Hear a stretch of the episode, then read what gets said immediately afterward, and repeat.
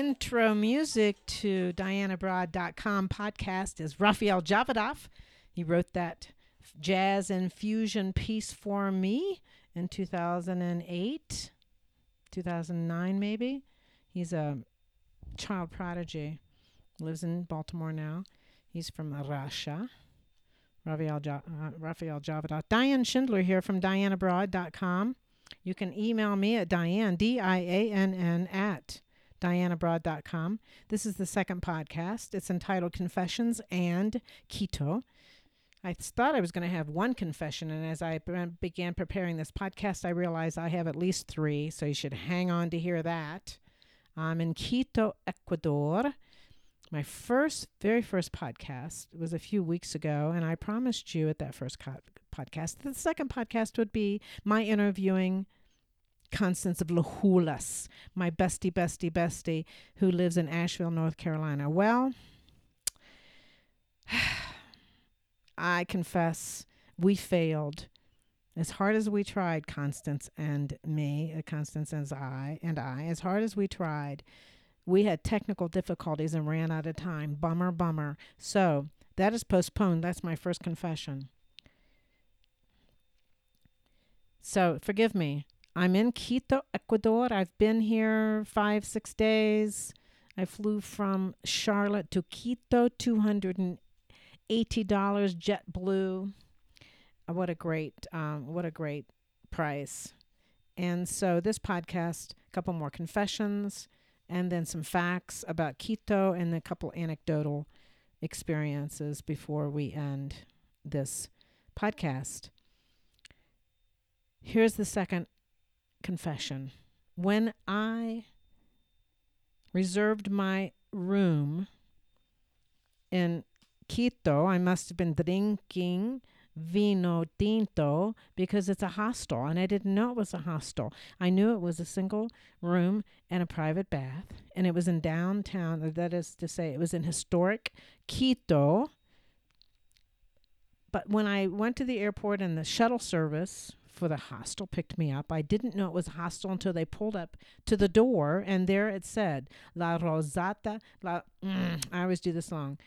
La Rosario Hostel. I thought, oh my God, what have I done? So I went in.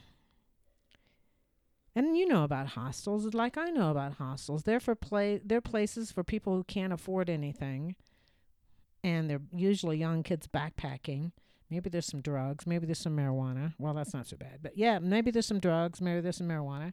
But it's really kind of, um, you know, a dormitory thing. Well, I knew I had a single room and a bath, so it wasn't going to be that.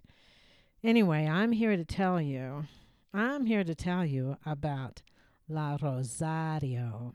It is the cleanest hotel I have ever stayed in my entire life, and the cleanest in the last year. I've been in 21 countries, 21 different countries in the last year. You can look in the corner, every corner and nook and cranny in this hotel, and not find a speck of dust. There is maid service, daily maid service. The maids wear white uniforms and they are cleaning every room. I have daily maid service. I have hot water. The bed is perfect. The cl- the linens are perfect. The lighting is actually pretty bright, and you know not so much in Europe. It's a small room, but it has a sh- what my first mother-in-law, my former mother-in-law, called a chifforobe. Um, it's got a little desk. It's got windows, and maid service every single day.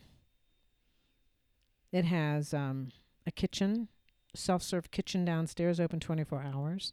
Laundry service, you get your laundry back in, in two hours, and it's $2.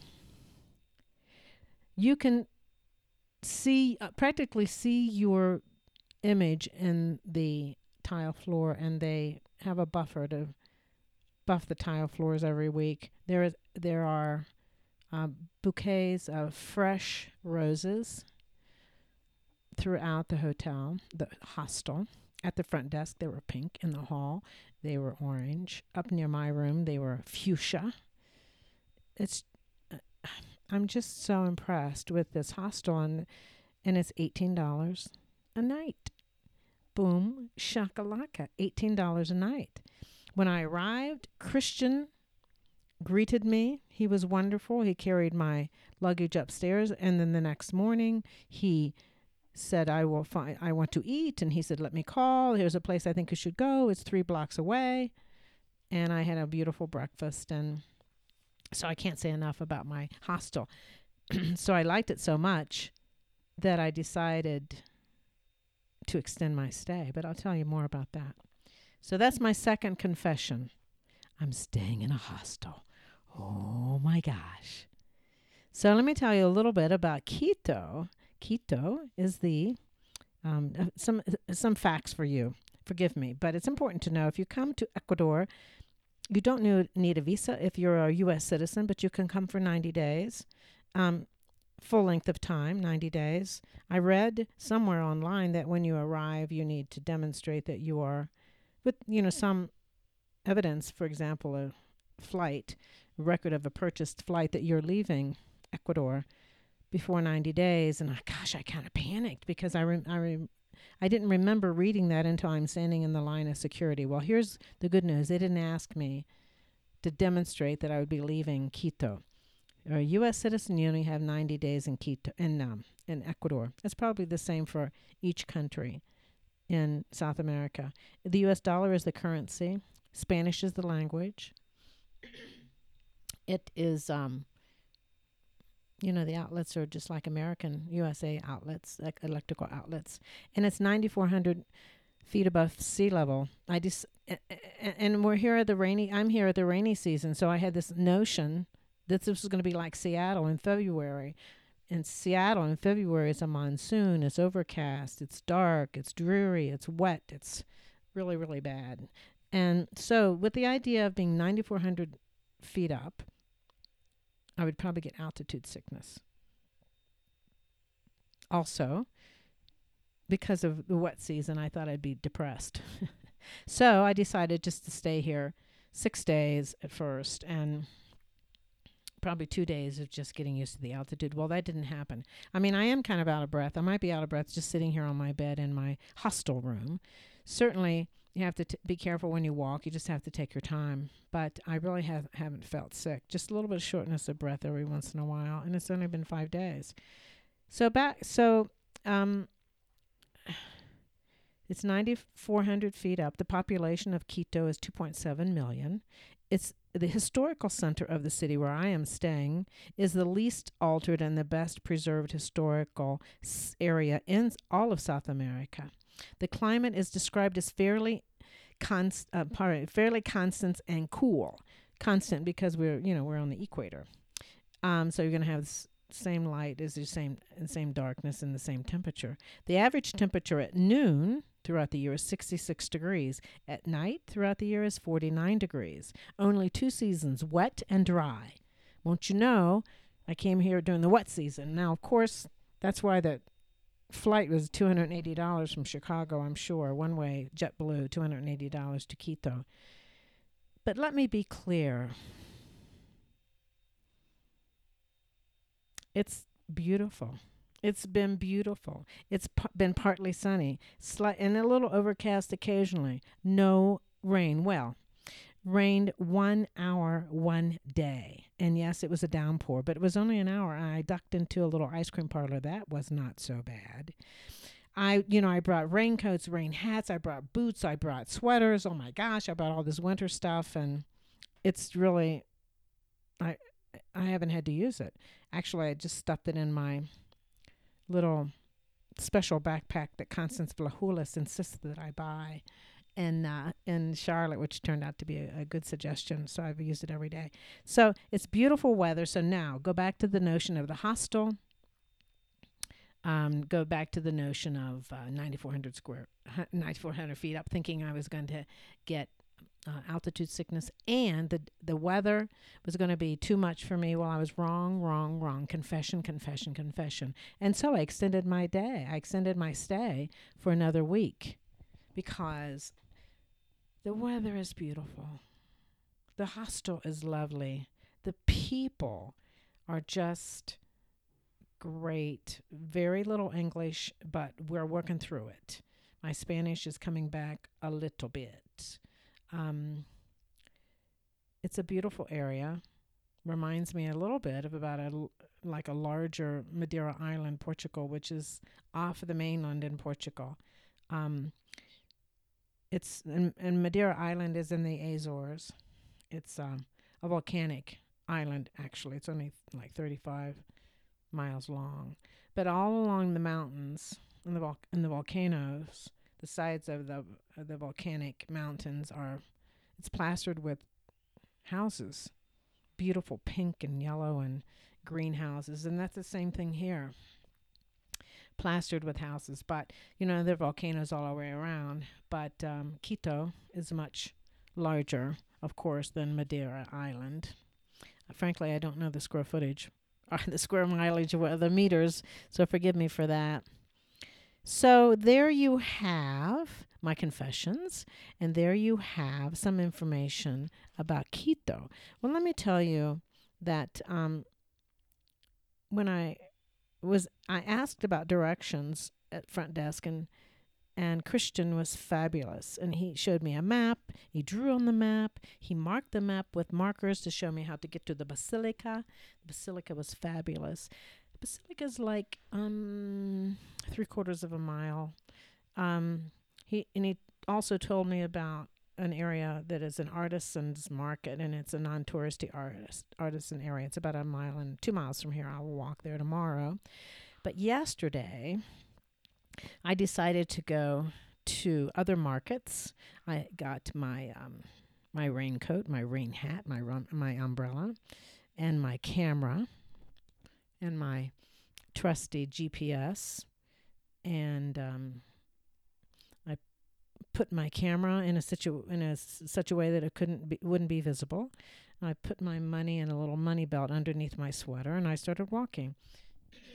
I saw few, if any, um, Americans or Canadians or non uh, non Ecuadorians, and it was it was Saturday, so I was in the midst of of uh, a lot of people, and it was it was a beautiful day. So I had to take off my hat, had to take off my sweater, had to take off my raincoat, and I, never used my never used my umbrella. So I walked through that area, and my goal was to get to the Virgin of Quito. The Virgin of Quito is a 135 foot tall s- statue, um, and it's 9,900 feet above sea level. This is like 94 down here, 94, 95 down in uh, Quito, but this is more, obviously. So I'm walking and I'm walking and I'm walking, and I get to the stairs. The stairs going straight up to the Virgin of Quito. And it's like 400 feet. 400 feet. And that's not so bad, but it's all steps. Steps. One's, I was trying to figure out how I think there are like 900 steps to um, the Washington Monument. I'll have to look that up. And, but th- I think there are more than 900 steps. So I pack everything away in my little backpack, get out my water, and I begin. Every 15 or 20 steps, I had to stop. I had to stop and catch my breath. Got a little dizzy too. So, you know, and that's not a bad thing as long as you, or as long as I was careful. Drank a lot of water. I get almost all the way up and I ran into these three lovely tourist police who were gracious, wanted to know who I was and where I was from, and they wanted to know if I was where I was staying and was I solo traveler, and I said yes, yes, yes, and they said be careful of your camera. They said it's safe here and it's safe there, and they pointed out some place, some places, but be careful of your camera. And we had a nice discussion, and then I walked a little farther up um, steps to the Virgin of Quito statue. And she's beautiful. She's absolutely beautiful. And I turn around and look, you can and I could see all of Quito. All of Quito. It was like a panorama. Go to my website in dianeabroad.com and you can see the pictures that I took yesterday. Um, words will not do it justice. And of course, my photos probably won't either. But I could see the basilica from the top, and I knew where I was, uh, where I was heading. Meantime, my GPS, my my uh, telephone, excuse me, my GPS on my phone, my phone died. My phone died, so I didn't have GPS. But when I was talking to the policeman, they said, "Where are you staying?" And I said, "Oh, I'm right there the, near the basilica," and, and I could see it from, I could see it way off from um, the statue area. And they said, "Just take Venezuela." Avenue, which was good to know because I, I don't know, I was going to get down there and get confused. Walked down, and um, the place was teeming with people. It was a Saturday afternoon. It was just teeming. You could, you know, duck in to little, just, you know, it's like in Spain or Lisbon. You just walk along and suddenly you see a door opening. I mean, there's a kind of a open door that you can't see. It's kind of hidden behind, and that doesn't make sense. In other words, you just don't know when there's a bakery or a pastry or a, restaurant or a little vegetable stand or a little what we might think is a tiny tiny 7-Eleven where you can get cigarettes and and so- soda and agua and uh, candy. And then of course there are little bars all along the way too. Uh, but i ran into a section that was was a leather area so there were leather shops all around. I ducked my head into one. I decided i needed so, this is the anecdotal part of this podcast. And I'm out of breath. Can you hear it? I'm just sitting on my bed, out of breath. But I wanted a, uh, a strap for my camera, so I ducked into this little leather shop, and there were two um, women and a little girl. It was Stefan, Jessica, and Isa. I think her name was Isa. Isa was three years old. And I think Stefan and Melissa, or excuse me, Jessica were sisters. So they didn't speak much English, but I could point to my camera strap and say I wanted a camera strap, and they said un momento. And a few minutes later, Eduardo shows up. He mentions I should go upstairs, motions that I should go upstairs with him, and we go upstairs. And there's all this leather all over the place, and um, his sewing machines. I noticed three guitars in the corner of the room piqued my interest, of course, but I didn't say anything at that point. So we sat, we stood over this big old wooden table and began the best we could with my broken Spanish and his pretty good English, trying to figure out how long this strap was going to be, what color, what thread, how wide it was going to be, how it was going to be attached to my camera, and so on. So we did all that business kind of thing.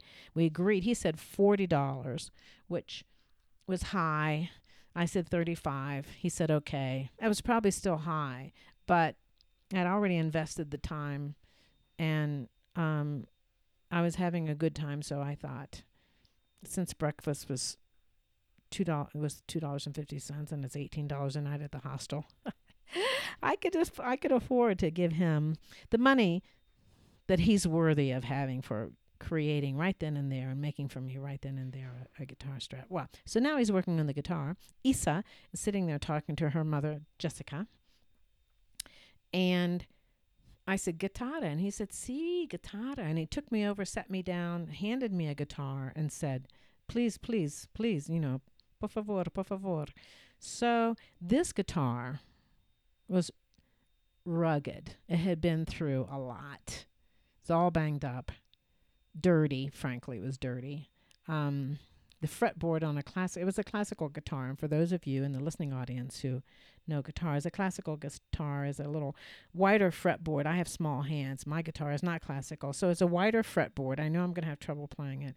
And the strings are nylon strings and notoriously difficult to maintain the, um, their pitch.